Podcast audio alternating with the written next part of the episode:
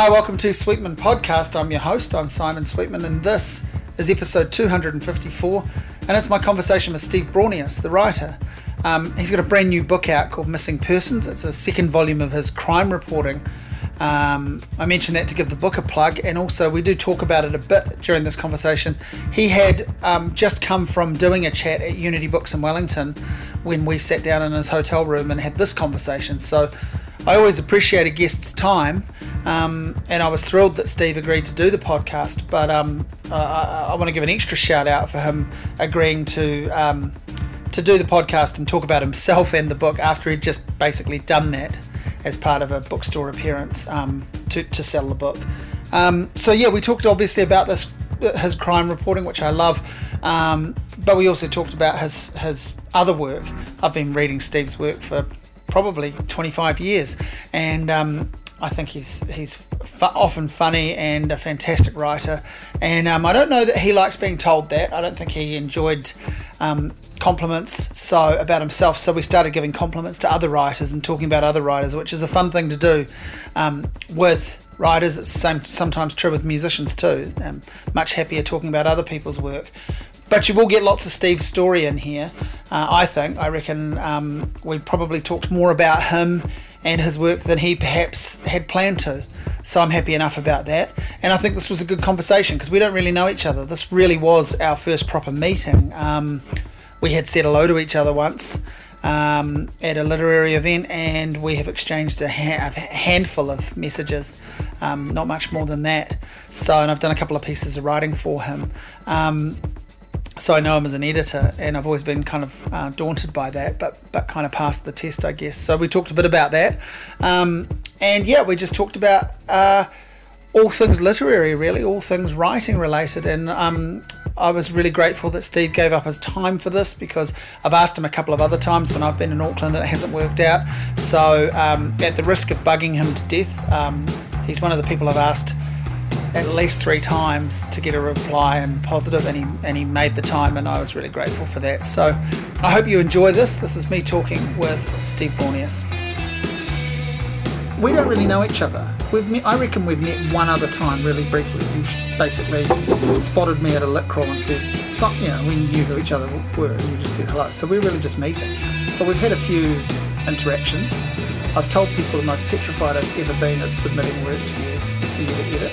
I did a book review for you once for the Spinoff, Hmm. and it went okay, but I was nervous. Why?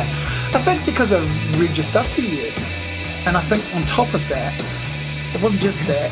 Um, I think on top of that, the real answer is you did that book review at the Spinoff where you published it and you published a really long postscript, basically mocking the piece of work that the person handed in, which I think was entirely, well, if it wasn't entirely fair, it was really funny. But it still put the shits up me as a perspective, you know.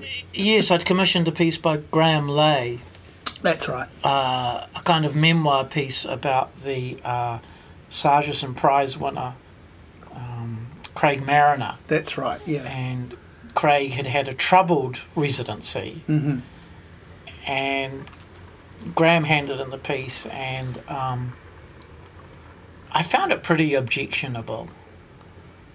Um, to the degree that I was moved to write a postscript, um, which was very critical of it. It's true. Uh, partly I did it for the comedy Yeah. because Oh, I, I'd never seen anyone commission a piece and then publish a postscript disowning it. yeah, yeah. Uh, so it was it was a cruel comedy. Yeah, it was. And I thought, what was the blowback from him on that? Don't know. Were you protected from it? Mm. He might have emailed. I can't remember. Mm. I can't remember. I've I got mean, a terrible memory. Yeah, yeah, yeah. I forget. Uh, Yes, well, I forget things. That's, oh, and even that is a while ago now. It's a few years ago. It is. Yeah, Yeah, yeah, It's yeah. a while ago. Um, so, you know. No, I would have felt bad about it, but uh, I have an irresistible impulse to oh, yeah. publish things which I find interesting.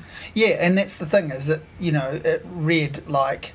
I remember that one sort of doing the rounds too. People going, Jesus, have you seen this? Which is obviously the reaction you and your publisher, in that case the website, want. Um, but it, yeah, people were just kind of gobsmacked that. But I feel like I wasn't alone in going, oh, I wouldn't want that to happen to me as someone who's submitted reviews to people. And, you know, nine times out of ten, nine and a half times out of ten, I've heard nothing. It's just hit the pages and that's it, which is fine. And then the other times, people asking for a little bit of a correction or a change or a clarification is also fine if it happens. But so I submitted to you and I went, oh shit, you know, like. What did you review? I reviewed the um, first memoir by the guy from Suede. Brett Anderson. Yeah. Coal Black Morning. Yeah, good piece. Good piece. Yeah, yeah, no, like it seemed to go Quite okay. lyrical. Yeah. Yeah, and the review seemed to go okay, like in that uh, I don't think much was changed about it. There was so- no postscript. Yeah, there was no postscript. Simon It's- Sweetman sucks. Yeah, yeah, yeah. Fuck Simon Sweetman. I can't believe I commissioned this. He doesn't even like 660. yeah, I couldn't. I guess I felt like you and I probably had some similar experiences and tastes around some of the things in culture without, with you know, we're removed in age and status and everything. Like we don't know each other, but I feel like you like you probably like some of the same writers and musicians as I do. I would And- think so. That'd be true. Yeah, Yeah, yeah, yeah. yeah. And, and you know, we're, we're we're music critics, Yeah. music writers. So Yeah. there's a collegial Yeah, aspect yeah, to that, yeah, yeah. definitely. Yeah, yeah. Um, so you've just published your what tenth, eleventh book, twelfth, eleventh, I I think think. eleventh. Yeah, some of them are collections of columns. Some of them are um, other little whimsical pieces. But this is really the second book of crime writing, crime reportage. Um, so it's not quite a sequel, but it, it is in the sense that it's the same thing. I am um, I enjoyed it. I liked it. I Thank loved. Um, and we've just attended your chat that you've had at Unity Books, which was probably a bit daunting, but I thought went well. Thank you. Yeah. Um, are you pleased with the book? Uh, yes, yes, I think so. Um, I think so. Uh, I mean, you put yourself wholly into every piece of writing, particularly, you know, writing which is going to be published in book form. Um, and you think about it constantly, and you um, have intense feelings about it, and you're trying to get it right, and you're trying to surprise yourself. Um, so it's hard to see beyond that and, and, and, and you know judge it really in any which way.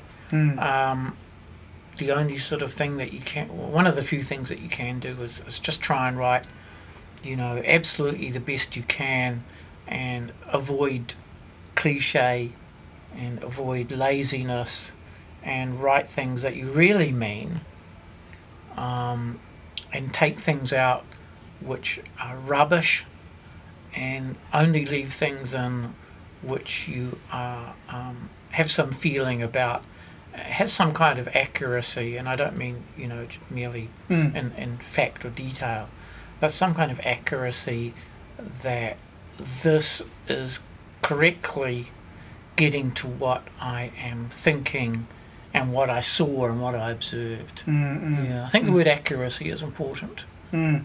Um, you were talking um, earlier about um, You don't want to make it up. You don't want to Yeah. be look. You don't want to be a phony. yeah, yeah. You don't want to be a phony, which I think is, um, you know, one of the most loaded and uh, significant words in all of the literature. Thanks yes, to uh, Catcher in the Rye. Yeah, exactly. Thanks Yeah. to J.D. Salinger. Mm. And you kind of live in fear of that, and you respect it as a, a, a, a place that you ought not to cross into. Mm.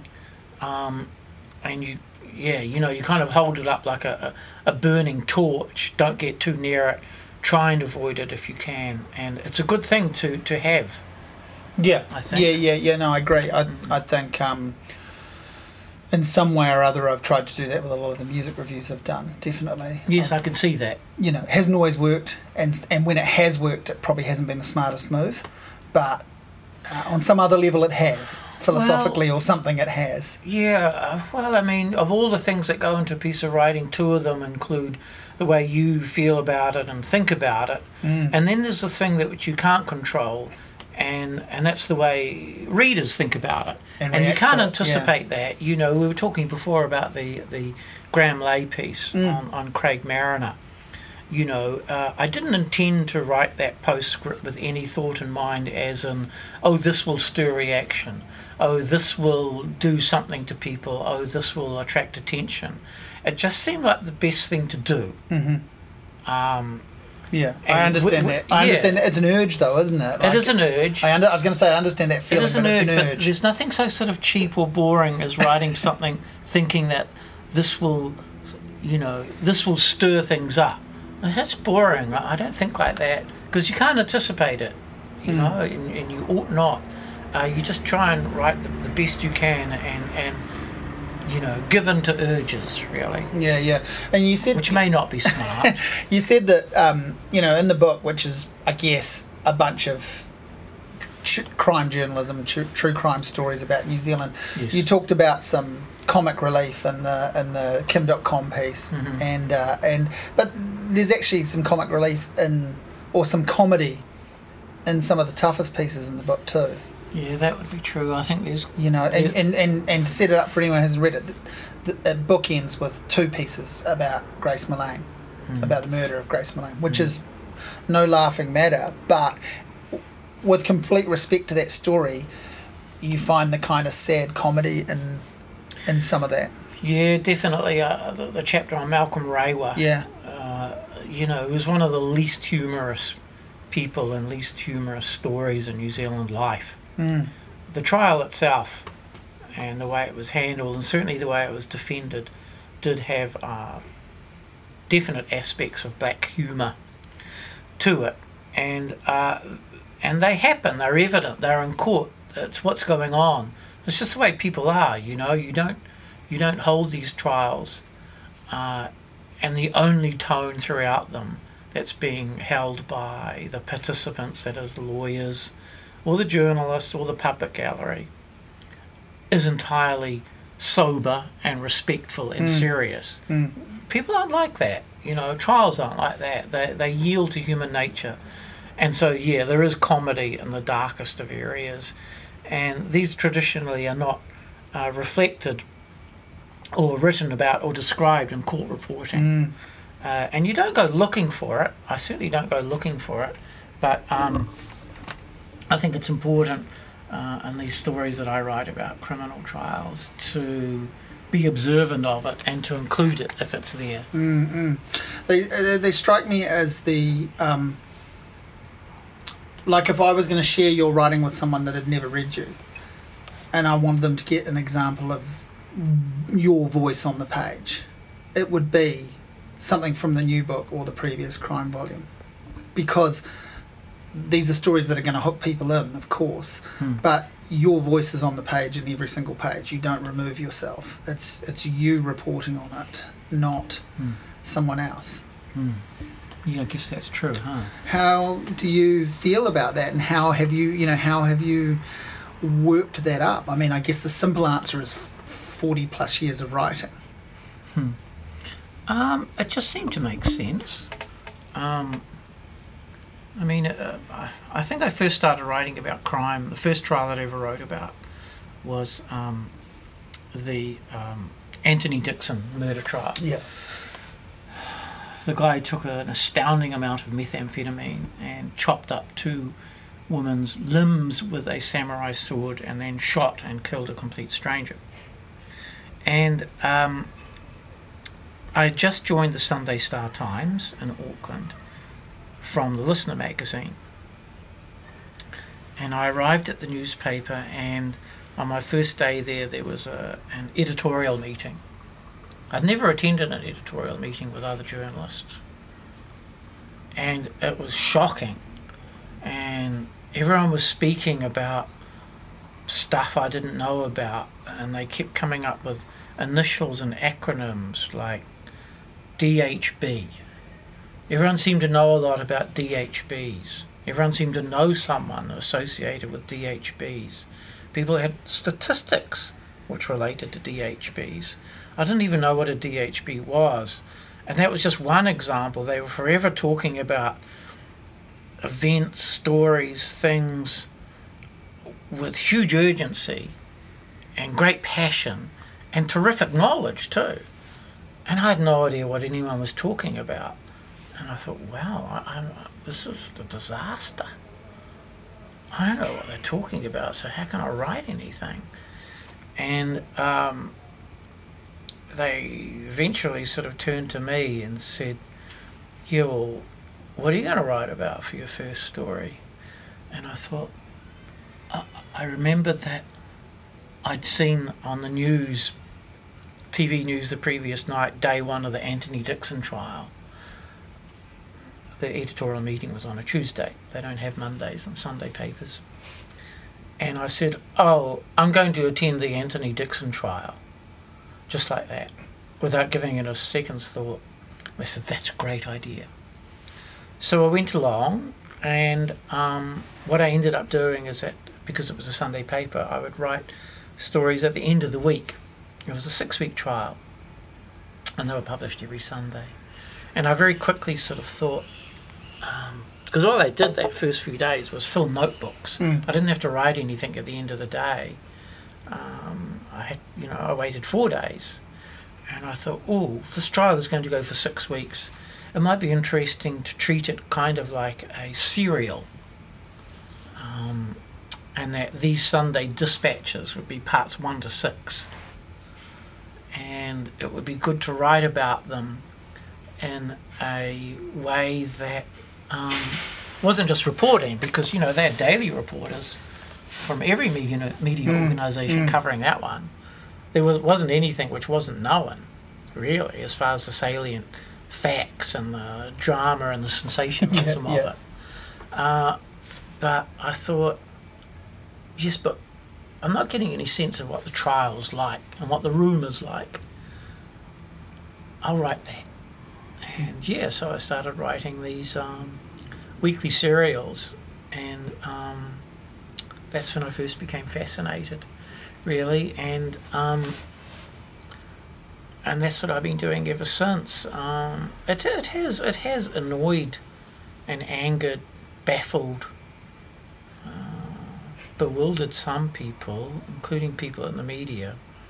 I remember I went to one trial, murder trial, and there was a, a woman from Radio New Zealand, a journalist there, and I was writing these serials. At that time, they were daily. It was for the New Zealand Herald, which I joined after the Mm. long after the Star Times. It was the Lundy trial. And after about day three of this, and my reports appearing every day, and they were very um, individual, I guess, and they had comedy in them. And they were in stark contrast to the reporting of it because it was such a heinous murder. And everyone was invested in it, what was going to happen. And these stories that I were writing were, um, well, they were quite light-hearted, really. Mm. Certainly, they were uh, trying to be evocative. And anyway, she came up to me on day three and said, "Yeah, I saw your piece and been reading your pieces in the paper. Um, so, is this a comedy?" and I said, "Yeah, it partly is." But that bewildering aspect would be a positive as well. You would have people contacting you saying, you know, maybe who are actually more closely connected with the story, maybe with the passage of time or even at the time, Mhm. going. I mean, you've, you've alluded to this in, in some of your interviews and discussions over the years, but you would, you know, you'd have people basically thank you for treating me as a human, essentially, I guess so. Yeah, that's true. Um, I value because that's that. what I- you do. Like I think, and and in and around. in a way, you don't want to know compliments. Um, Mm. That comment, that criticism that that woman made, and she Mm. was clearly appalled by the way I wrote Mm, and found it abhorrent. mm.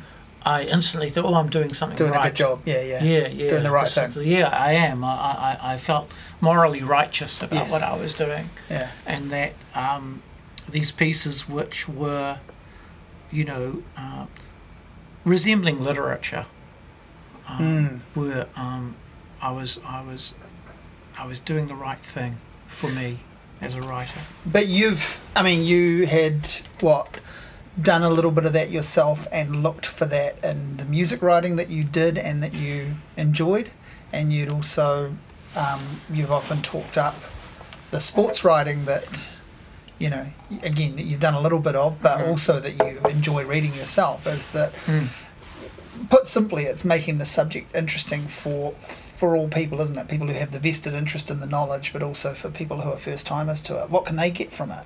well, this is a story that involves humans. Hmm. Yeah, it's been observed by a human.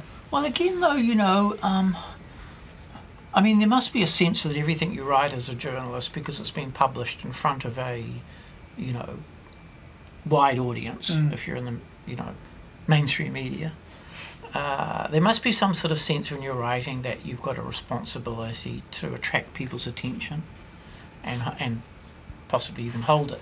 I guess that sense must be prevalent in the way I write. But honestly, uh, I don't think that I'm conscious of it. Mm. I just think the main thing that I'm conscious of is are these good sentences? Yeah, yeah. Am I finding nice sentences? Are these and and you write them one sentence at a time? And is there a, a narrative here? Um, Yes, I was going to ask you that. Is that your so I approach think about to? that rather than you know what people are going to think and uh, whether it's going to work Mm. for people. You, again, you know, you can't anticipate it. Don't want to anticipate it. You know, uh, all the respect that I put into it is is not so much really for the reader, but for the writing itself. But is that your approach to every piece of writing? Because I remember Yes. you saying, you know, at some Auckland Writers Festival about about half a decade ago, Mm-hmm. I believe you were talking about the secret diary type stuff then. And obviously, you've done a lot of different weekly columns. Mm. But someone asked you about how you come up with it, and you were like, line by line. I write the first line, and then I write the next line, and that is how it goes. And I understand that with an 800 word piece. But with this book, which you've adapted some things that you've already written, and then you've Yes. written some brand new things. Yes. Is, that, is that the process for you? Yes, the same You don't you don't write a middle chunk like a novelist might, and then flesh it out. You- No, God, no, no, no, and neither do I think about it Yeah. before I sit down to write it. Right. It just takes you where it. Yeah, you. I mean, you- it has that feel about it. Particularly, I thought the Lundy piece, which you're re, you know, essentially you're revisiting a case that you've Yeah. covered, Yeah. and there's no real brand new development. It's a couple of years old. Um, that that in particular, I think, had that feel about it that you're just going where the flow of that piece is going to take you. yeah, yeah, that, yeah. Hopefully that's true. Yeah, you go where the story is taking Mm. you. Um, I mean, I remember in the in, in again that Lundy trial, which is in Wellington. Um, you know, because I live in Auckland, so I'd come down here and was staying in hotels. And what I was doing every day was that I was leaving the courtroom at about 4 p.m., dashing back to whichever hotel I was in, and writing uh, for the next day's paper. And I think, you know, I had around about um, 70 to 80 minutes to write these things, and they were anywhere between 600 and 2,000 words.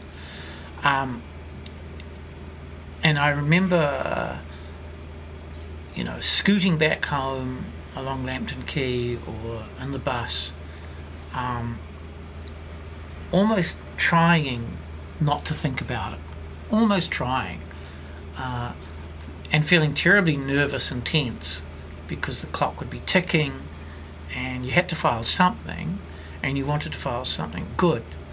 And getting to the finally getting to the hotel room and opening up the they gave me a laptop never had one before or since and opening up the laptop and taking a you know some kind of deep breath with my cup of instant coffee and just hoping that it would work and and and then doing all my thinking as the story Hmm. As I began to write the story and I, I think that's the way I approach everything I do all my thinking when I'm writing it uh, I don't think about anything when I'm interviewing somebody. I don't think really much uh, after the interview. Um, it's just when I'm starting to write it. What about when the when you're on the other side of it, like now? Do you enjoy this process? No, not much. Did you say yes because I bugged you more than once? Is that why? You seem like a nice guy, and we do have a strange bond as music writers. I appreciate you do. I mean, I appreciate you saying yes, obviously, but I, I did think that you. Uh, I didn't think that you would ever say yes. I think I've asked you three times, two times at least, and I sort of have a rule with people: twice is cut off. You know, because you can ask them again. And obviously, my timing is good because you've got a book to plug. So I know that if you're gonna if you're gonna say no this time, then that's it. I'm not gonna bug you again. But that might be why I asked a third time. Yes, I must admit that at the beginning of the interview, I thought to myself, I deeply regret doing this. Why did I say yes? Oh, yes, Simon's a nice guy. It's a good trick. it's funny though because a lot of people would be saying no, thinking like he's not a nice guy. He can't be. You know, About you? Yeah, about me. Yeah, yeah, yeah, yeah. Like I feel like I've had that Because you have a certain reputation. Yeah, I- well, I, I guess so. Yeah, I mean, I know I do, but Yes. yeah, I guess that that's why because it's again, it's based around people that haven't actually haven't had any interaction with them, Mm. and Well, we're, you know, as you said at the onset, Mm. we're kind of strangers to each other. Mm. Um, I like meeting people this way. You know, I do Right. like. Uh, I'm happy to talk to someone that I know really well, and I've done that. But I do like meeting people this way. I feel like it's as artificial as it is, the, the as any interview situation is. Um, uh, uh, I feel like it's a nice way to meet someone. You know, it's it's. Um, there are other ways to meet people, Simon. there are other ways to meet. there are other ways. I've done that too. I'm not saying that I just walk around with this and message people on their Twitter until they say yes. Um, but I do feel like it's a nice way to meet someone because we're now having a conversation that, well, you know, we probably one day would have this conversation anyway. I think based on the messages we've exchanged, the things that interest us and the fact that we've said hello to one another. I think one day we might have sat in a bar or a cafe and, ha- and had a similar chat to this, but now we are. Similar to some degree. Yeah. I would deflect most of your questions and ask you about yourself. Mm. Which, you know, again, which is qu- quite fine in this. People can do that. And then I have to work out, oh shit, I've talked about myself way too much. I need to. I need to throw it back. How do I throw it back? And so I sit and think about that. And I think what I've learned about doing this, or what I'm learning about doing this, is it's similar to what you were talking about about getting to your laptop or whatever your device is and not thinking about it too much until it happens and then just following it and going. Basically, it's an adrenaline thing in a way, isn't it? That does seem to be the pattern in our conversation. let's see how this works. You know, let's see where this goes. let's see how this works. How will you be if I ask you a little bit about um, what got you to where you are now in terms of, uh, you know, 40 years of writing or so? Was that always the goal? I imagine it couldn't have been. Before I wrote, Yeah, well, when you're a kid, you're interested in books and sports and things, Mm. music, but are you going like, I, I'm going to write a book one day? I'm going to write. I'm going to publish. You know, oh no, when does that? Yeah, what are you? Well, what are you doing instead of that? no. Uh, the only the only ambition I had was to um, find something I could do for a living. Really, uh, when I left school, I was terrified. I, you know, goddamn stupid. you know, moron. No good at subjects. Uh, No good, not interested, or no good with quite trying. interested, just dumb. I don't understand what the hell they were talking about. Yeah. Um, I mean, back then they encouraged even complete ninnies and imbeciles to go to university. So I went there and lasted for six weeks. Didn't understand a goddamn word, and confirmed my opinion that you know I was a sub moron. And so once again, uh, at university and in my last you know year or two at school, uh, I was just thinking, what the hell am I going to do? You know, I'm no good for nothing. Uh, when school finished, uh, I went around. Uh, I lived in Mount Maunganui, grew up in Mount Maunganui, and I went around. Uh, there's an industrial, a light industrial um, part of town, with rows and rows and rows of warehouses and garages. And I went around uh, each of them one really desultory afternoon. I must have gone to about 50 and said, um, I'm looking for a job. And they said, What can you do? And I said, "Oh, I can sweep floors. That's the only thing I, I could think of. and one place, only one place said, Yeah, you can sweep the floor and we'll see how you get on.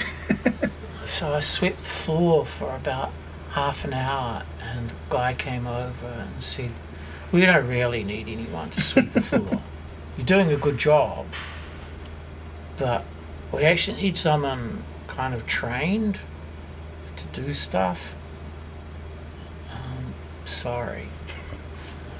Hell, you know, it was humiliating, it was embarrassing.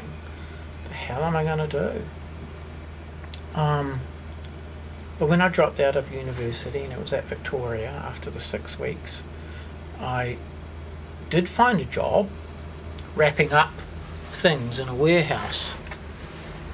And um, I felt really stoked about that. Like I was, all I ever wanted to do was like join society. You know, like most adolescents, I felt like an outsider. And I wanted to be, I wanted to be accepted. And I got this job, and that was really thrilling. And um, got my first pay packet, and um, I decided I would buy a typewriter. So I bought a typewriter and a copy of uh, The Trial by Franz Kafka. Mm, mm. And I sat down with the typewriter and put the paper in, and I learned to type by writing, typing out the first chapter of The Trial with two fingers. And then I did the same with the bell jar and wrote out the chapter of that and got quite fast. Mm. And um, I really enjoyed it. And I thought, yeah, um, I like writing. Mechanically. Yeah. Yeah. And and and I love these two books. And I thought, well, you know, can you can you write? Can you earn a living by writing? Um, so I applied for journalism school, and um, they said nah, the first year. And I applied the next year, and they said nah.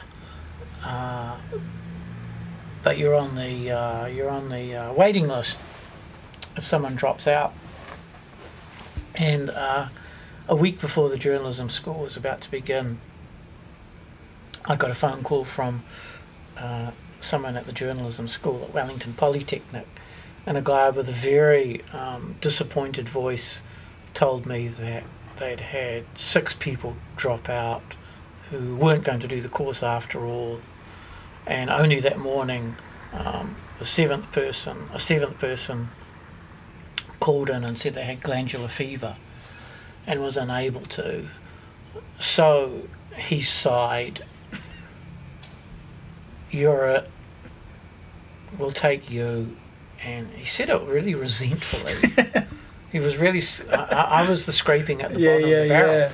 But uh, bottom, felt- of, bottom of the bonus shortlist. yeah, I, I was overjoyed though. Yeah. I was overjoyed, and um, that's how I began.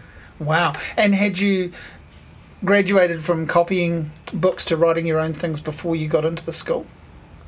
Or yes, I wrote. I wrote. Yes, I wrote diary entries. Mhm. That's you know, that's all I could think of to write Mm. um, was diary entries, and I really enjoyed writing those.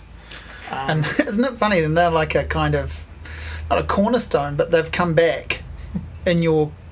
You know, I've been thinking about this because I wrote a, I hand wrote a diary right through high school. Every Mhm. day I wrote my thoughts about things Mm. and what I was listening to. And so many years later, when I was writing a blog every day for stuff, I thought, well, you know, actually, it's pretty obvious how this happened. I, I was training for this before I knew it. Hmm. And so it strikes me that you, that's similar to you in a way. yeah, I guess like- I was. Yeah. I guess I was, and I was typing up. Uh, they weren't so much about what I felt or thought about Mm. anything because I didn't feel much, or certainly I didn't think much. Uh, they were really uh, collections of observations from the city that I'd come to live in, which Mm. is Wellington, and I found just fascinating and so interesting. And the people who, who you sometimes meet uh, and also just sort of see Mm. and, and scenes that were going on, and they were just sort of endless uh, observational pieces. Yeah, you, you you lived in Wellington at a time. I mean, everyone has their own scene and their own time, but you lived in Wellington at a time that strikes me as there was a pretty interesting crowd that Yeah. and that you were a part of and aware of. Yeah, I felt yeah, I felt really lucky at the time. I Yeah. thought this, this is lucky. This is a good. I think most times are good times. You know, I think every age is a golden age, Mm, mm. Um, depending on your generation. And I definitely felt that at the time. I thought, oh, this is lucky, uh, and by that I mean um, I was sort of running around with people like uh, Bill Direen, uh, who I just thought pretty pretty immediately I thought this guy's a genius. Yeah, yeah, Fantastic singer, incredible songwriter. yeah. And then John McCleary, who I think you know. I know very well. Yeah, Do you? Right. yeah, I thought yeah, this this guy's special. yeah. This guy's really great. And and there was a you know a, an atmosphere at that time. and We're talking like the very early 1980s Mm. of uh, foreboding. Uh, you know, the basic colour scheme of our lives was very black and white. We didn't go in for lurid colours back then because it wasn't the way that we. Uh, wasn't the way that we were reacting to the world around us. Um, the reaction was that we were doomed and that there was some kind, you know, uh, apocalyptic event was about to happen. Not religious, just purely nuclear annihilation. It was a real fear. And, and that coloured our days and it Mm. coloured them in black and white. And I think a lot of the art that was being made by uh, musicians like Bill Direen and John McCleary in some ways were a kind of a tense reflection of that. Yes, it still sounds really. I mean, even now to listen to their stuff that they were making then, it still sounds very agitated. It's a good word. You know? It's yeah, a really good word. Yeah, people were agitated, and yet Yeah. they weren't entirely. So you know, uh, there were lots of good times. It was, yeah, it was, it was a lot of fun sure. as well. You know, yeah, but uh, yeah, agitated. but that's the mo- that's the kind of mood that still comes across. I mean, those those um, really early Spines recordings, that first EP, which someone put online just recently, is I Is still that fishing. Yeah, is bizarre. Yeah, like I just think because I've got the record, I've got all of the records um, that you can get, but I've never been able to find a copy of that. Yeah, so that's, that, a, that- a, that was a great record. I Mm. had that at the time, mm, uh, even before I met John. But you go and see him live, or you play the record, and, and it somehow just seemed to it made sense. You know, I was Mm, mm. talking to people about about the way things were, particularly uh, in, in a very claustrophobic way. Uh, in Wellington, mm, you know, Wellington was, uh, this is my favourite word for it at the time, and I mean it as a compliment, really. It was so shabby. mm, It was so shabby. It was run down. It was desolate. A lot of it was abandoned, um, and dark and narrow and God, and cold. It's It going through that again now. Is it really? Yeah, it I reckon. Terribly glamorous to me. Really? It's not the city that, that I recognise Well, that's- all. All, all the- for the better. I think it's an awesomely exciting city. I've been, yeah, I have been reading a lot of people putting it down and stuff. I don't know what the hell they're talking about. It This is the difference between you being a visitor and me having now lived here for a quarter of a century, I guess. To Like- visit is awesome. Yeah, yeah. Oh no, I love the place. I mean, uh, I'm not going anywhere, Yeah. and and probably in all senses of that phrase. But um, but I, you know, I do think the other thing that I'm I'm sort of getting from what you're talking about there is that I can relate to is, as is the way when you go somewhere for university, you're meeting all these people that have all come, you know, to. Back then, Wellington was a big place in New Zealand, still kind of is. In the Mm. context of New Zealand, it's probably less impressive now because everyone lives online. But you're all coming from these little pockets, little provinces. Yeah, that's really true, isn't Yeah. it? Yeah, that's so you know, really I true. I imagine Ant Donaldson was another person that was, you know, uh, in in and around that time. I know he played in the Spines for a bit, and I know, you know, I know he grew up in Hawke's Bay. So you've got Yeah. and John's up in Hamilton. That's right. Yeah. So you know, you've Yeah, got. every- everyone was from somewhere else. That's right. Everyone's from the Bay of Plenty or Yeah, I was from the Bay of Plenty. Taranaki or Rotorua or what. you know. People, Yeah, people were yeah. from Timaru. Bill himself was from uh, Christchurch. Yeah. Um, Yeah. yeah, yeah, but yeah, it was it was it was it was super exciting, and um, you know I wanted to write about all that, and uh, I was uh, again lucky enough to have met a guy called Gary Steel, who was running uh, street magazines about music. Mm. Uh, one was called In Touch. I didn't write for that, but I read it avidly, and it was you know reviews of concerts and bands and stuff like that. It was so exciting, and then uh, that folded, and I met him, and he said he wanted to start up another one. So yeah, I was at the beginning of that, and um, because In Touch had, had only just recently expired.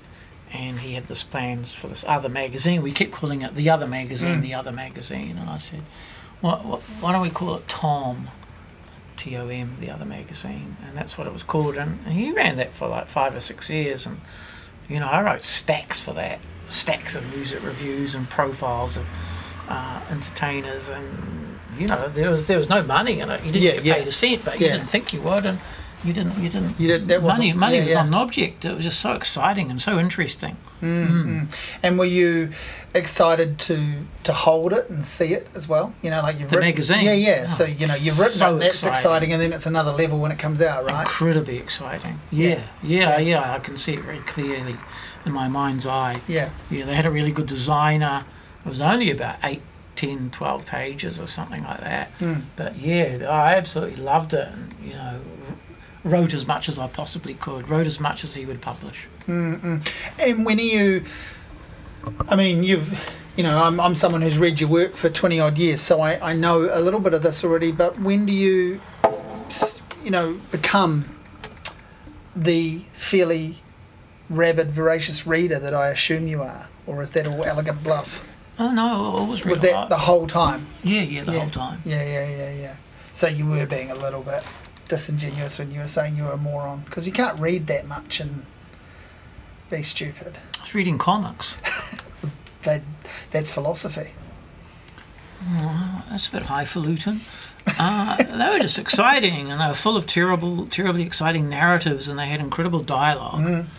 Um, yeah, um, and and then you know, eventually, I did start reading these things called books, magazines, of course, um, just voraciously. Yeah. You get right into Graham Greene. Yeah, yeah, I really did. Yeah, I, I um, my, my, my first wife was, um, her mum ran a second-hand bookstore at Raumati Beach. Right. And we'd go there, stay there in summer, and I like beg to uh, work in the bookshop and give her the day off or a few hours off or anything like that because it was living the dream. You know, everyone who writes wants a second-hand bookstore, don't they? And uh, so, yeah, you would sit there uh, surrounded by books, and that's where I first uh, read Graham Greene. It was a memoir of his called A Sort of Life. Mm. And, uh, gee, that was a, that was a sensational discovery. That, that changed my writing forever. And um, it was so rich. The images and the imagery were so powerful, and he had, did incredible things with full colons. I loved ab- absolutely everything about him and read a, a fantastic amount of his work. Yeah. Mm-mm. And we we sort of left it with you getting the second stringer or third stringer call into journalism school. Mm. Um, Seventh. Seventh seventh drop. Do you so you complete it? You stay there and finish it, or is it a university part two for you? It kind of is a part two. Uh, there were 50 people on the course, and 49 of them were given certificates at the end of it. I know this story. I know this feeling. I was very, very disappointed that I didn't get one. what do you go and do instead? Well, uh, I got a I got a job. Uh, uh, the, a newspaper in Te Aroha uh, employed me, and I didn't tell them that I hadn't got a certificate. and they subsequently found out that I didn't have a certificate, and um, we parted ways. So I came back to Wellington, and it would have been around then that I met Gary and started writing a lot about Mm. music. Mm. Um, When did the certificate stop being a problem? oh, uh, that same year, because I come back to Wellington, I was writing a lot for Gary, and I got a job in another warehouse. I'd become quite good at working in warehouses and wrapping things up by that stage. Graduated from sweeping the floor to doing honest day's work. Really enjoyed it. Um, and then, uh, and then uh, it was the Springbok tour, and um, a radio station in Palmerston North called 2XS had uh, laid down a dictate to its uh, reporting team that they were not to cover the demonstrations. Mm. It was a conservative board, I think we could safely assume. So around about three of the journalists there just found that outrageous uh, repression of their of their trade, and and you know just crazy and quit. So they had to scrape the bottom of the barrel to find anyone who would be prepared to work for a radio station news outlet that had such, you know, appalling North Korean kind of principles.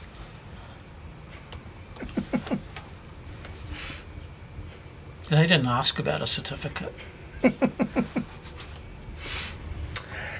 And uh, has anyone asked since? No. That was the end of that. That was pretty much the end of it. I, I, I, I had work experience. I was, I Runs on a- the board, yeah. I was a journalist at a radio Yeah. station in Palmerston North, and yeah, I was there for a couple of years. Absolutely loved it. Yeah. Palmerston North was awesome. Um, really enjoyed uh, writing for radio. Um, every story was three sentences. That was exciting. Mm. And you would literally uh, be bursting into the um, announcer's booth on the hour as they were reading with your stories and handing them on three pieces of paper, a sentence per page.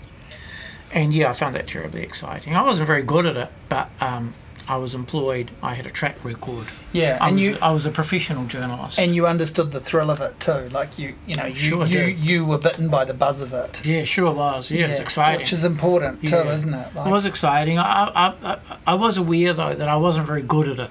I didn't really understand what the hell people were talking about Mm. uh, when I was interviewing them. Uh, council matters, things like that. I was like, what are you talking about? And so you're ever kind of, you know, walking through a fog and, and hoping to find solid objects. yeah, you just got to get it though, right? You've just got to get.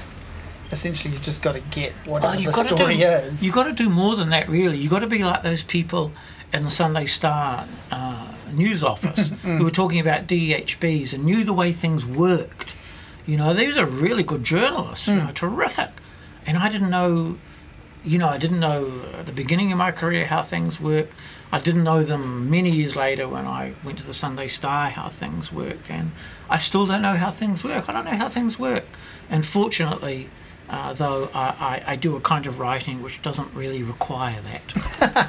But you've been a you've been a section editor, and you're a deputy editor of the Listener, Mm-hmm. uh, and a and a books review editor and stuff. So you must, you know, I mean, your your sto- When I say that, you've just got to get the story and that'll do kind of thing. I mean, in a sort of broadly fake it until you make it kind of manner, and that seems to be really how you've gone about it. Essentially, in the telling of this, it's kind of a bit of a fake it until you make it. I wasn't. I wasn't making it though. I wasn't. I never made it as a journalist. I mm. just was never a very good, you know, as a news journalist. I was Sure. poor, Yeah. and and I felt bad about that. And I tried my best, but I was just poor. Um, But then you made room for yourself, or publications made room for you for what you ended up doing.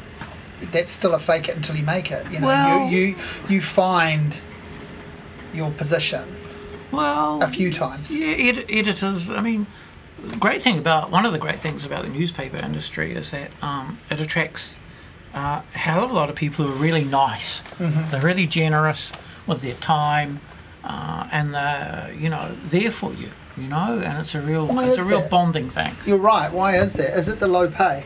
Is it is it the fact that you know essentially it's people all in the same thing together?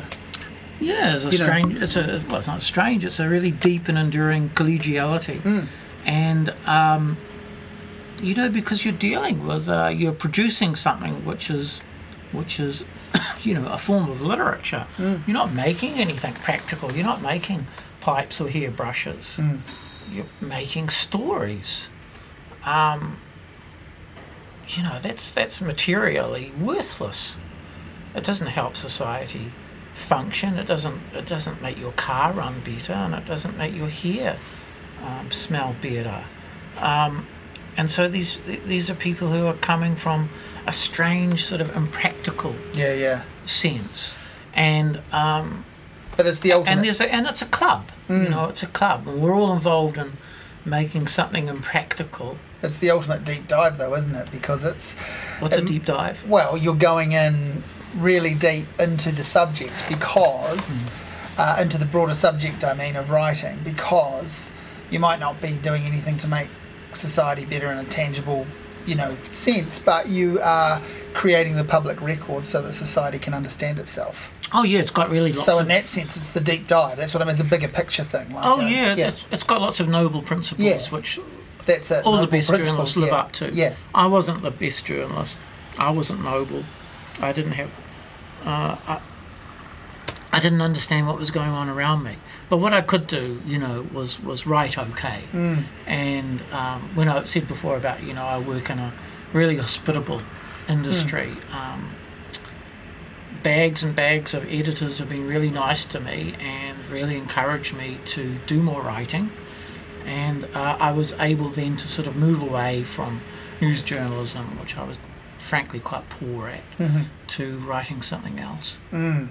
And that's a good description for what for, for the genre that you've ended up in. I think something else because it's arts journalism, but it's not just arts journalism. And then now, across the last sort of roughly two decades, there's been this strain of crime reporting, crime writing, Yeah, which, that's which been part of it. which has been a part. uh, That's right, a part of what you do, and you clearly love that.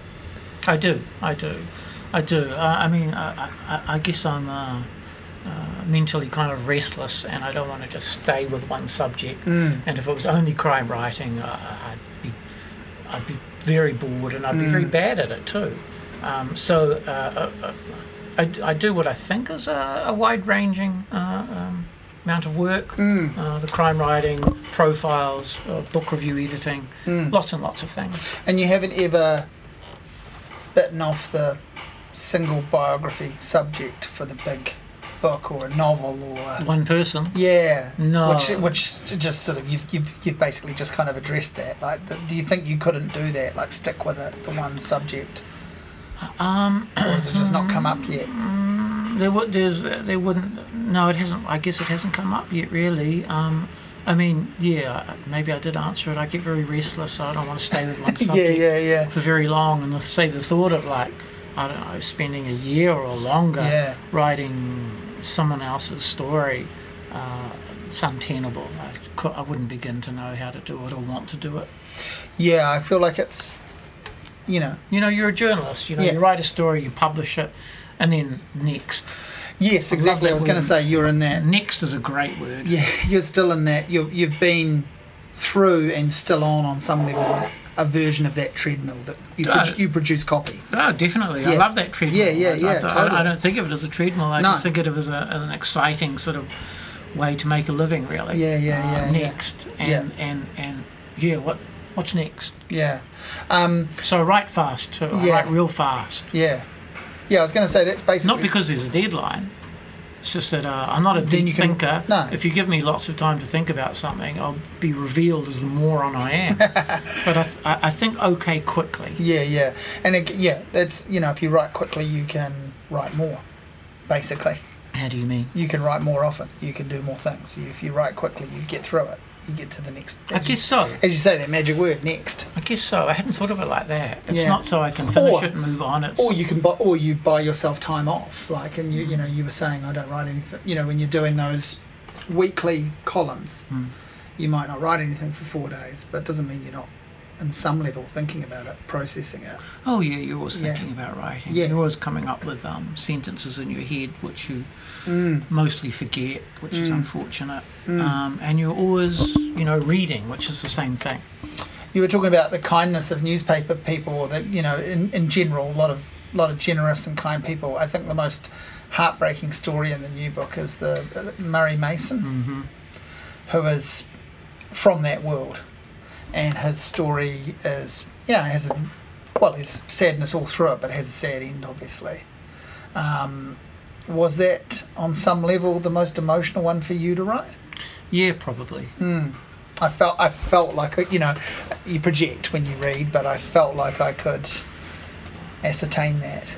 Yeah, probably. I, I think I wrote about it. Um, Did you see some version of yourself? oh yeah, in some ways it's a version of my uh, of, of, of, of a biography of Mm. uh, the kind of person I could have been, Mm. and in some ways resembled. Mm. And so there was definitely an emotional resonance to that. But at the same time, it wasn't me, it was somebody else, and it was someone who had lived their own life and, Yeah, made you their know- choices and yeah, yeah, Yeah. yeah, yeah, made good choices, made choices, whatever, whatever you can do to get yourself through, and he did them. And so I wasn't, um, I wasn't trying to substitute his life for mine and write about me. Mm. I kept a very close eye on his life and what he had done and who he had met, and and interviewed as many people as I possibly could find who'd had something to do with him Mm. in some meaningful way or pa- even a passing way.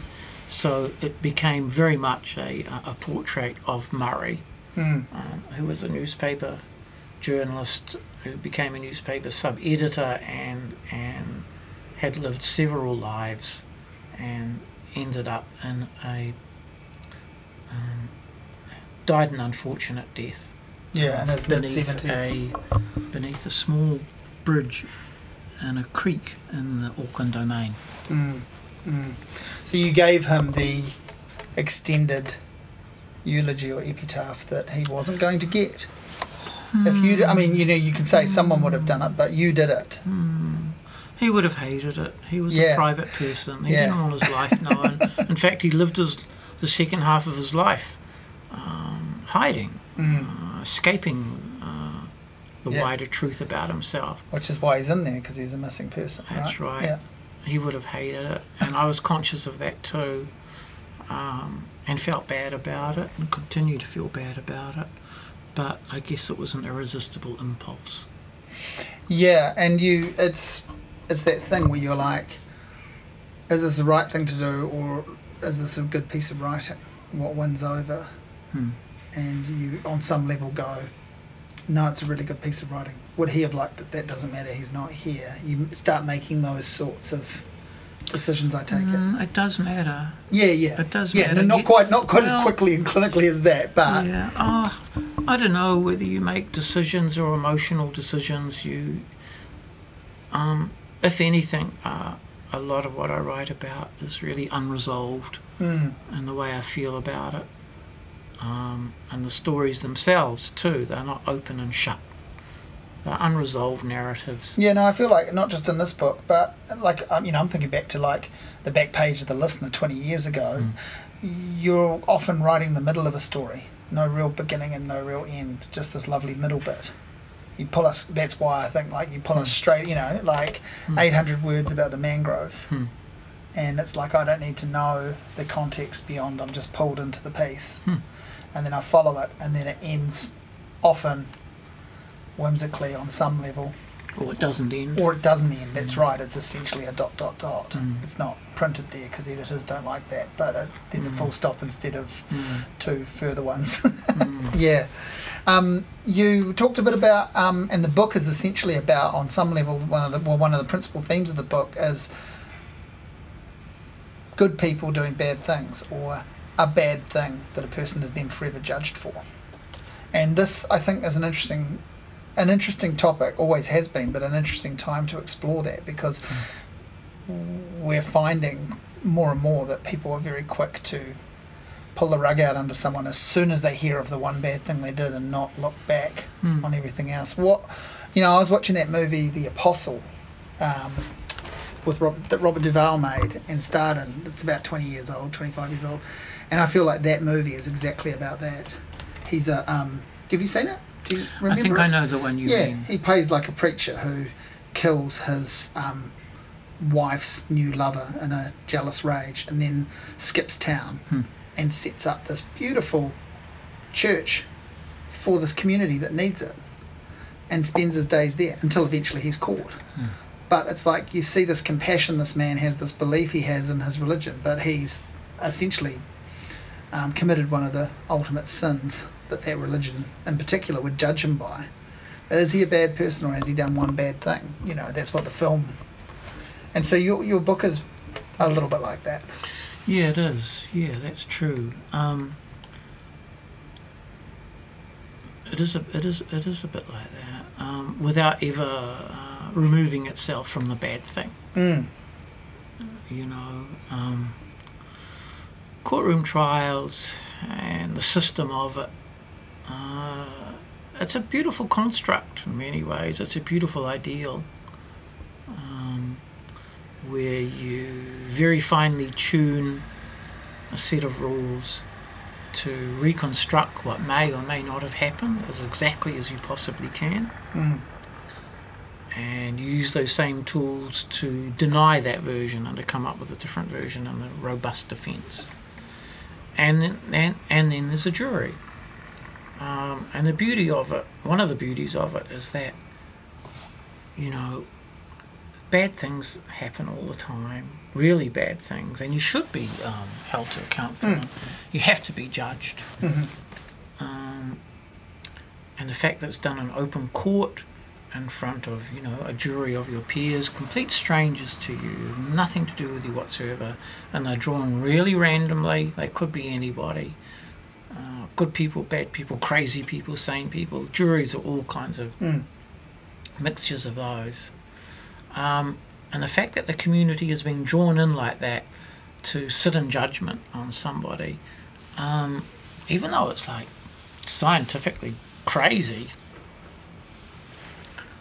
and may not be the, the safest way to judge somebody, I think it- there's a strange kind of beauty about that. Mm. Um, and that sometimes it, it, it works spectacularly well. Yeah, I was thinking maybe a way to describe the the mood of some of the pieces in your book is that you go down the darker corridors to look for, you know, where humanity might end up, Hmm. or where hu- you know you you always find, even if it's in scraps, there's humanity at the end of the Yeah, tunnel, basically. yeah. I, I think I've written somewhere in the introduction about these are people who have failed a test. Mm. Mm. Um, and there's something sad and poignant about that. There's something pathetic about it. And there's also ultimately something violent and threatening Mm. about it. And it robs other people of something. It can rob them of their life in the very worst examples. Um, but it's a complicated business, really. Um, and you know, I'm pretty sure one of the reasons uh, we're all attracted to, um, most of us anyway, are attracted to crime writing and crime stories is that we put ourselves there and we wonder how we would Yeah. um, react to this test and whether we would pass it. Mm. Um, and anyone is capable of failing a test. Well, you also kind of write very candidly about yourself in the intro, essentially saying that you failed some sort of test, Mhm. or feel like you have, or been Mhm. been told that you have, been made to feel like that in recent years. Mm. I've, um, how difficult was that to put across? Because it's quite, it's uh, it's quite conf- not confronting, but it's interesting. The book opening. Was it? I think so. Mm. Yeah. I mean, I you know, I feel like as as anyone who does, who writes as often as as I guess myself as well as you Mm. has, you end up telling people way more about yourself than you perhaps realise, or or at least meant to, maybe meant to. So you've admitted to many things along the way, but in your life, or you've given little breadcrumbs to those that are interested. But this is sort of like a, oh yeah, here's where I was at at my life. Page two or three or whatever it is. Um, what was the what was the thinking behind that? Oh, it just seemed to fit. It just seemed to belong. It just seemed to be accurate to the piece of writing that I wanted to achieve in that Mm. introduction. Uh, I love writing an introduction. Mm, Really like it. Yeah, Um, I, I mean, a, a you can to, tell. yeah, it's a chance to think about think about what you've written. mm, And, yeah, to frame it somewhat. hmm hmm and a chance to write another kind of wider narrative Mm. about the collection of writing which is in that book. And um, yeah, I mean, it's I, I I I tried not to think about oh people will read this. Um, I just kind of avoided that that fact and tried to be obedient to the um, responsibility of writing something which which which uh, I, I felt I felt needed to be written. Um, I thought that the book, the introduction to the book, did require me to um, reveal some things about myself or the way I felt about Mm. life at that time. about why you might have maybe seen yourself Mm-hmm. in those pages, Mhm. in those other pages. It Yeah. seemed to fit.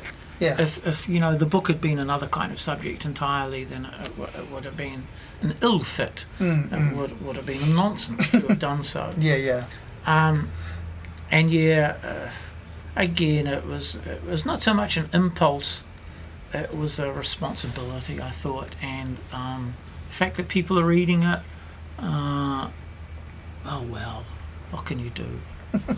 The comedian, I think it's comedian Frank Skinner. I learnt this from. He's got a really good podcast about poetry that he's just started, and um, he was saying that like, so if there's 99 poems in a book, Hmm. they're individual poems, but the hundredth poem is the book itself, like that the whole collection becomes a single poem basically by being. And so I thought about that a bit, like when you were talking about enjoying writing an introduction and framing it. It's like wrapping up the the book. All those pe- those are separate pieces in that book, but the intro is basically what makes them a book or Mm. explains why they were collected Mm. as one single piece. You know, Mm, I hadn't heard that Frank Skinner theory. It's a good one. I like it. Yeah, I, I, I can't. I just can't remember whether it's his theory or he's quoting someone. You know, but that's where I heard it. He's got this great poetry podcast where he just sort of picks a, you know, anything from Shakespeare to a very modern poet and just spends half, you know, and does a section on the beats and stuff, just episode by episode. He's a lifelong poetry fan and he's got great insight Hmm.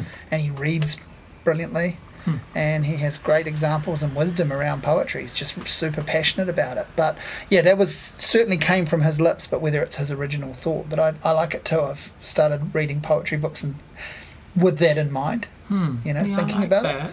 I like that. I mean, introductions can serve uh, other other uh, purposes, though. Um, you know, a few years ago, I edited and published that anthology of Oh, poetry yeah, called yeah. the Friday Poem. Yeah. And obviously, well, not obviously, but I, I didn't write any of the poems in it. Mm. It was by, all, you know, All the poets. Oh, yeah, yeah, yeah. But you chose them.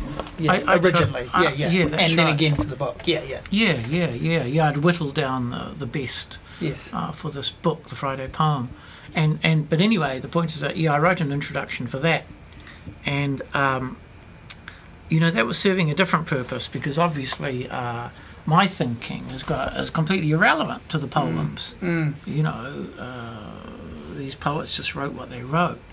Um, but um, it was an exciting uh, opportunity to enter the genre of writing an introduction to a literary work. Mm. Uh, it's a great genre, especially uh, well, the one I'm familiar with, uh, one familiar with is in New Zealand, and you know Allen Curnow's introduction to the 1960 Penguin Book of New Zealand Verse Mm. is like this all-time classic. Uh, Ian Wedde's one in 1985 is another great one. Um, Arthur Baysting did one in around about 1970, and there's various other examples too. And these these these these some of them are masterpieces. Curnow's one is a complete masterpiece. Ian Wedde's one is super interesting. He's kind of anticipated a lot of the things in our culture, I think, by including for the first time in an anthology of, of, of New Zealand poetry a vast selection of uh, poems written in Te Reo. Mm. And that was very challenging at the time. It was a kind of test, I suppose, and some New Zealand writers could be said to have failed that test by finding the inclusion of these poems patronising and absurd. And if he couldn't, if the editor Ian Wedde couldn't read Te Reo, Mm. what the hell was he doing? Mm. um, and all these kinds of other objections, which are probably, you know, certainly rational, but they, they don't stack up anymore. So Wedde, Wedde was um, he anticipated the times with that book. Mm. Anyway, I love those introductions, Mm, mm. and and um, I thought, gee, you know, can I, um, what can I do? What Yeah. You know, I, I've been looking forward to writing that introduction for years Right. Yeah. because yeah. I, I knew pretty early on uh, with the Friday poem and Yeah. the poems that I was publishing, uh, publishing every week that there was going to be a, somewhere down the track probably a book in this. yeah. Um, Yeah. and Just I a wanted numbers to collect it, you know, as a as a showcase of poetry being Mm. written in New Zealand in those years. in that time. Yeah. Yeah, yeah, I, yeah. I, And there was some really, I mean, it's a great book because there's some really interesting sort of developments and trends that you helped capture. you know, yeah, as yeah. as the as the as Oh. basically the person, you know, choosing the pictures to put on the gallery wall. yeah, I guess so. Yeah, what's that terrible word? Curating. Yeah, so that's why I was avoiding it, but Good evoking, avoiding it, but evoking it. Good on you. yeah, yeah. Well, it was. uh, It, it just seemed to sort of occur at that time uh, that I was editing editing the uh, book section. Uh, that these kinds of poets and poetry was coming out. Mm. You know, it was a particular kind of time. It was just a coincidence that I was there. Um, but anyway, yeah, that introduction uh, Well, had very little to do with myself, and was really this attempt to sort of think about um, poetry being produced in New Zealand in those years. Mm. Where did, where did, how did you find poetry? Like when did it Oh, come into you? it. Yeah, when did it come? Well, uh, can you remember um, a couple of key things, writers? Yeah. yeah, I can actually. Um, um, I did a school exam when I was like seventeen, and uh, you sit down and you open it up, and they had uh, a poem by Allen Ginsberg I'd never heard of before. I think it was called Sunflower Sutra. Mhm. It's not a very long poem. Uh, it's about walking alongside some derelict railway tracks in California. And he's with Jack Kerouac, who I'd never heard of either. Mm. And there's a bunch of weeds and rocks. It's a kind of sh- very shabby situation. Nothing's going on.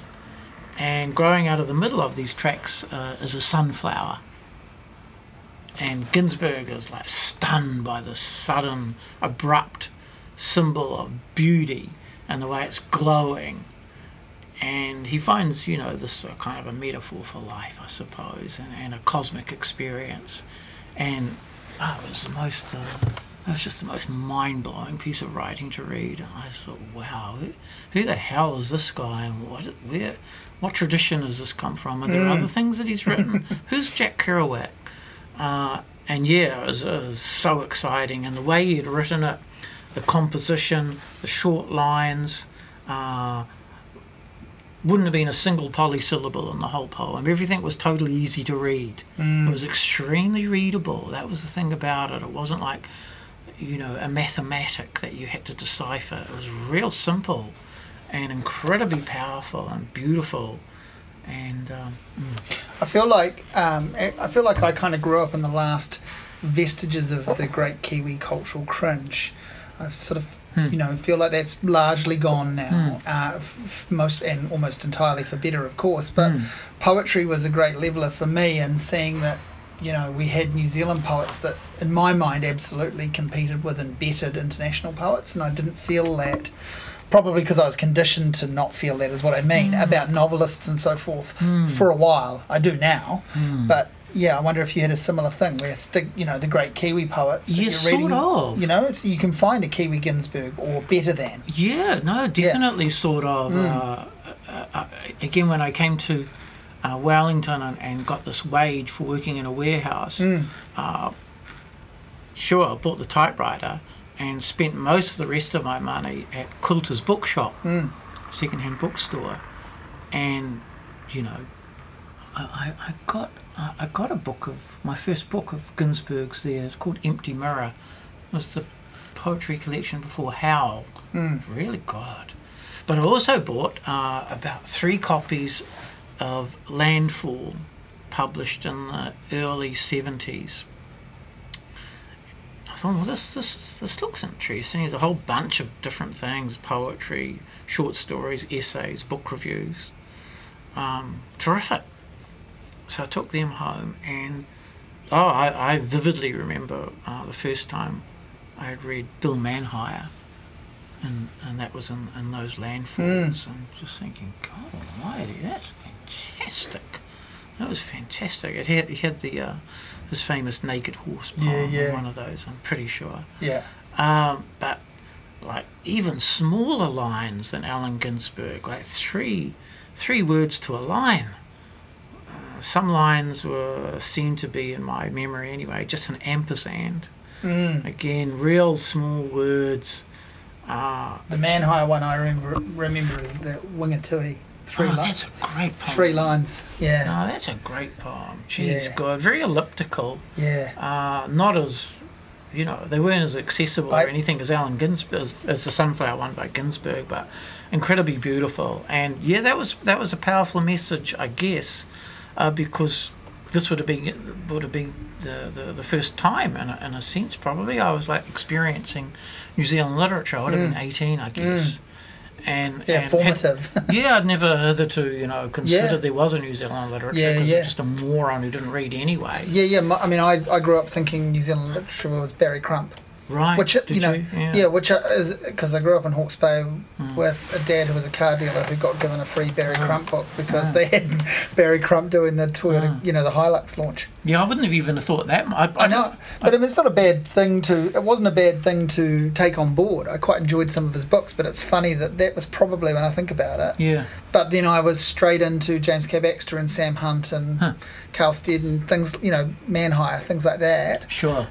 When I was reading, you know, the poetry of Leonard Cohen and Ginsberg, and, and I just saw those as a match. But this Barry Crump book stuck out as, oh, that's not like the other novels I've read. It's funny Mm. how I felt that way. Mm, mm. Yeah, no, I was, I, was I, I felt real lucky to have uh, discovered Landfall and discovered Mm. Manhire in particular. Mm. But, uh, gee, you know, they, Oh, when I interviewed Man- a lot when- of great things. When I interviewed Bill for this podcast, Oh, I, yeah. I basically felt like um, uh, someone asking Bob Dylan to play, you know, Mr. Tambourine Man, and then and then can you also do blowing in the, you know, I kept it was sort of like hard Yeah. not. He was reading poems for me. Uh, and for whoever listened to it, but it was hard not to feel like, you know, do your greatest hits. Can I have this one? Can I have Mm. this one? And I haven't experienced that with other poets. You know, I just let them, I might prompt them and say, can you read something? Mhm. But yeah, it was hard not to. Mm. He uh, was very decent about it. But it was the first time I sort of felt that too. I went, you know, you have several poems that I know, that I know by heart, and titles that I know, Mm. and I want to hear them in your voice. Well, he's yeah. a legend, isn't he? And he's Yeah. earned that legend. Yeah, yeah, yeah. yeah. I, I, I, I've, I've cheered him in a couple of um, literary events. And he's good fun too. Oh, he's good, he's good dude. terrifically good fun, but uh, you know they they they made a huge impression on me actually to, Mm. to hear him read his work uh, in front of an audience and to hear the cadences of it and the pausing of it, where he ends a line with his breath, that Mm. kind of thing. And and the one in particular poem that he read that I you know almost remember and cherish really. Um, I think the session was on Antarctica Mhm. where he had gone. I went subsequently, and a real turning point for me with Bill's poetry was that after that early discovery of him and just finding him fantastic, Mm. probably in the years afterwards, uh, he began uh, uh, uh, the things of his that I was reading anyway. I was baffled by and didn't like and didn't know what they meant, and it did seem like a mathematic that I had to Mm. decipher, and I was too goddamn dumb, and really started to quite dislike his work for quite some time, you know, and, and almost feel angry about it because you know it was making me feel Mm. stupid. Yeah, yeah. You always feel angry when you feel stupid. And um, and then I came across, you know, because I'm- I'm not like buying every collection he's he's Yeah, put yeah. out or anything like that. I'm not not a scholar, but then I came across uh, his poem about the victims of Erebus disaster, Oh, yeah, yeah, yeah. and um, which is an incredible poem and extremely easy to follow. Was not it's not a mathematic. And uh, that really changed my way of thinking about Bill and started Mm. reading him, uh, other poems of his more closely and, and once more finding him a, a complete genius, really. But But, yeah, I got him to, ask him to read that one Yeah, yeah. Live that's once. and that's- gee, that's- it was, it was, uh, yeah, it was, amazing. uh, it was really profound. There Yeah. was this long, um, deep silence after he finished. Mm. You know, he like sat down, and it's up to me as the chair to go. Well, To the next question Yeah, is. yeah, I thought, yeah. no, I'm just going to sit here. What's your favourite colour? Yeah, we, we all just sort of sat there. Yeah, left yeah, like, left it. know, Sixty seconds or something before speaking. Yeah, amazing. Um, and but there again, like that's you in, in terms of you discovering that poem when you did and feeling what you felt about it. That's also a version of um, just finding the humanity at the end of the tunnel, isn't it? Really? Is it Well, feels like it to me. really? Yeah. I don't know. you don't have to. Um, you mentioned chairing literary events. You've done that a bit. You've been involved in them. on Yeah. them. What, what What are your favourite kind of moments, or you know, the best people that you've been lucky to introduce and chair and so oh, forth? gee. Because you've done it a lot. Yeah, I have done it a lot. Uh, yeah, Manhire was definitely Mm. a highlight. Uh, ooh, a few years ago at the Going West Literary Festival in West Auckland, um, I chaired Charlotte Grimshaw and C.K. Stead together. Oh, will there be a repeat of that this year? Do you think? I shouldn't think so. No, that, Are you that- worried that if there is, you'll get the call? I would welcome it. Yeah. That was at the beginning of, of Mm. things starting to to um, go publicly Right. um, awry Wow. with them, and near the beginning of Charlotte, um, Charlotte's new ways of thinking about her dad and her mum as well. Yeah, because she and so that, that you. was a that was a that was a memorable. Mm, um, she mentions event. that in the book. I mean, have you read the Yeah, memoir? Yeah, yeah, yeah. yeah, she it's does, interesting you bring that up because I mean, she mentions it as just a a, a fact as much as anything. Like it's Mm. not a, a a huge spoiler to. It doesn't lead anywhere in particular, but yeah, yeah, no, right. It, it was. It was I didn't realise it was so significant. It was a significant event, really. Um, it was the first time Charlotte had spoken publicly about Mm, uh, not all being well in the household, according to her. mm, And uh, there was one particular moment. She was very hesitant about it. She didn't. She didn't like sit there and just, you know, it came flooding out. She was very hesitant about it. She's very respectful towards Karl and her mum as well. She loves both of them. This is not some sort of book of revenge or hostility. So she was certainly very hesitant, and um, she but she said something about, you know, I emerged from a chaotic household, and Karl, when she finished that sentence, leaned into the microphone and said, "You were the chaos." yeah, And that was a, that was a significant moment. yeah, yeah. I think she quotes it in the book. Yeah, she does. Yeah, yeah. That's yeah, that's true. It's like so yeah, That, but that, that, that, that, that, that was a really fascinating one. Mm. Um, and they're both, you know, terrific writers in, the, in their own way. Mm. Um, terrific writers, and it's, you know, I mean, I saw I've you- chaired Karl a number of times. I was going to say I saw you in. Wellington talk with him Did a you? few years ago, Did and I thought it was because I that actually gave me, um, and I guess I Hmm. thank you for that because you did such a good job of it. But that actually gave me an into him that I felt I didn't have because No I kidding. I read some of his poems I haven't read, and I've read some of his criticism and essays. I haven't read any of the novels. I really should read Smith's Dream if nothing else. Hmm. Yeah, it's real good. Yeah, I'm sure, and I and it's sort of one of those things. I'm well aware of it and have been for ages, but I haven't Mm. got to it.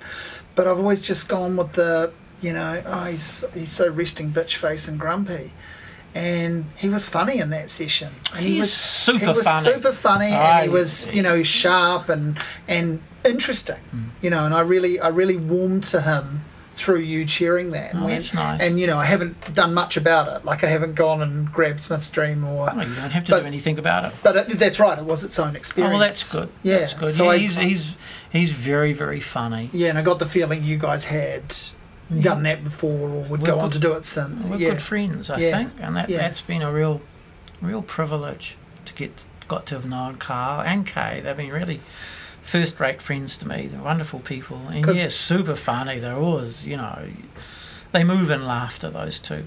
Mm, and I mean, however, I don't know what will happen with that book, whether it will lead to any sort of re-evaluation of him, but um, on any level. But I mean, he's he's one of the pillars, isn't he? Like you talk about New Zealand literature, and I think I always think like just in terms of. There's a guy who knew Janet Frame. There's a guy who, you know, as as well as his own works. Mm. I've thought about this when I, you know, when I interviewed Tony Joe White. I thought, there's a guy who knew Elvis Presley. Hmm. You know, that's it's, it's kind of unreal when the voice down the line has interacted with someone that's Yes, that's That right. big. That's right. Yeah, I mean, Karl, Karl, like Bill Manhire has earned his legend because Yes. he's been around and he's done The work. he's done the work. He's he's worked real hard and he's done the work. But yeah, uh, I mean he he he he dates back to a time with his writing where he had this involvement with Frank Sargeson, Janet Frame, Mm, Kevin Ireland. yeah, Kevin exactly, and, and, and this was like essentially. You can't say that nothing went on before, but it was essentially the beginning, Yes, really, yes. of, of a New Zealand literature being formed in this Yeah. country. And he was there, and he knew those people, and it, it's, it's Yeah.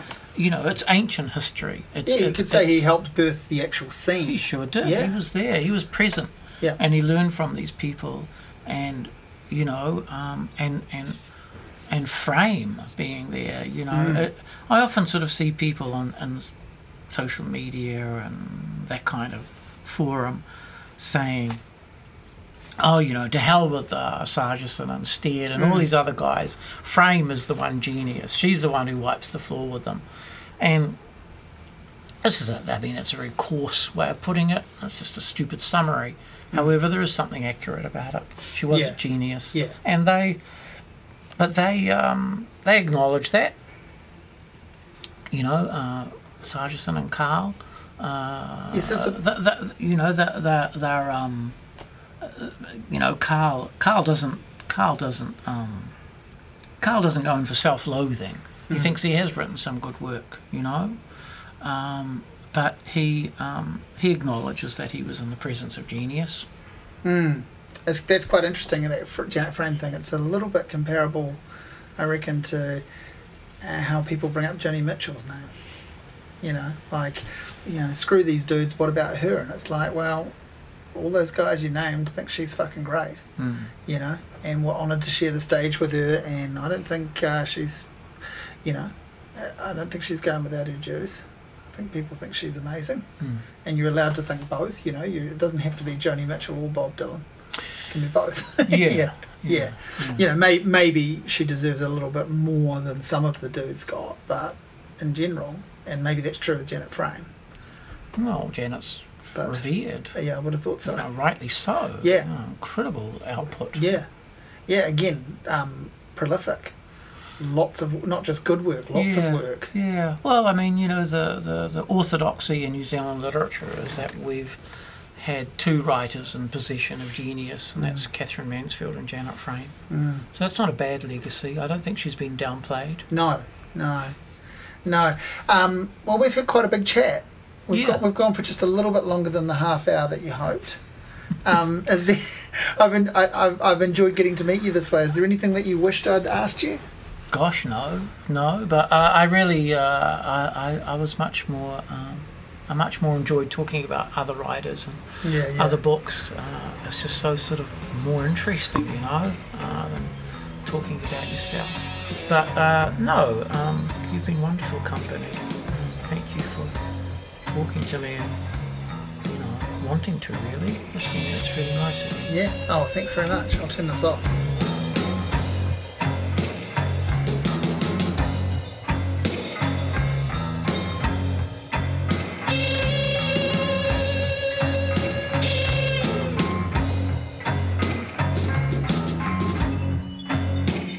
That's what you make it.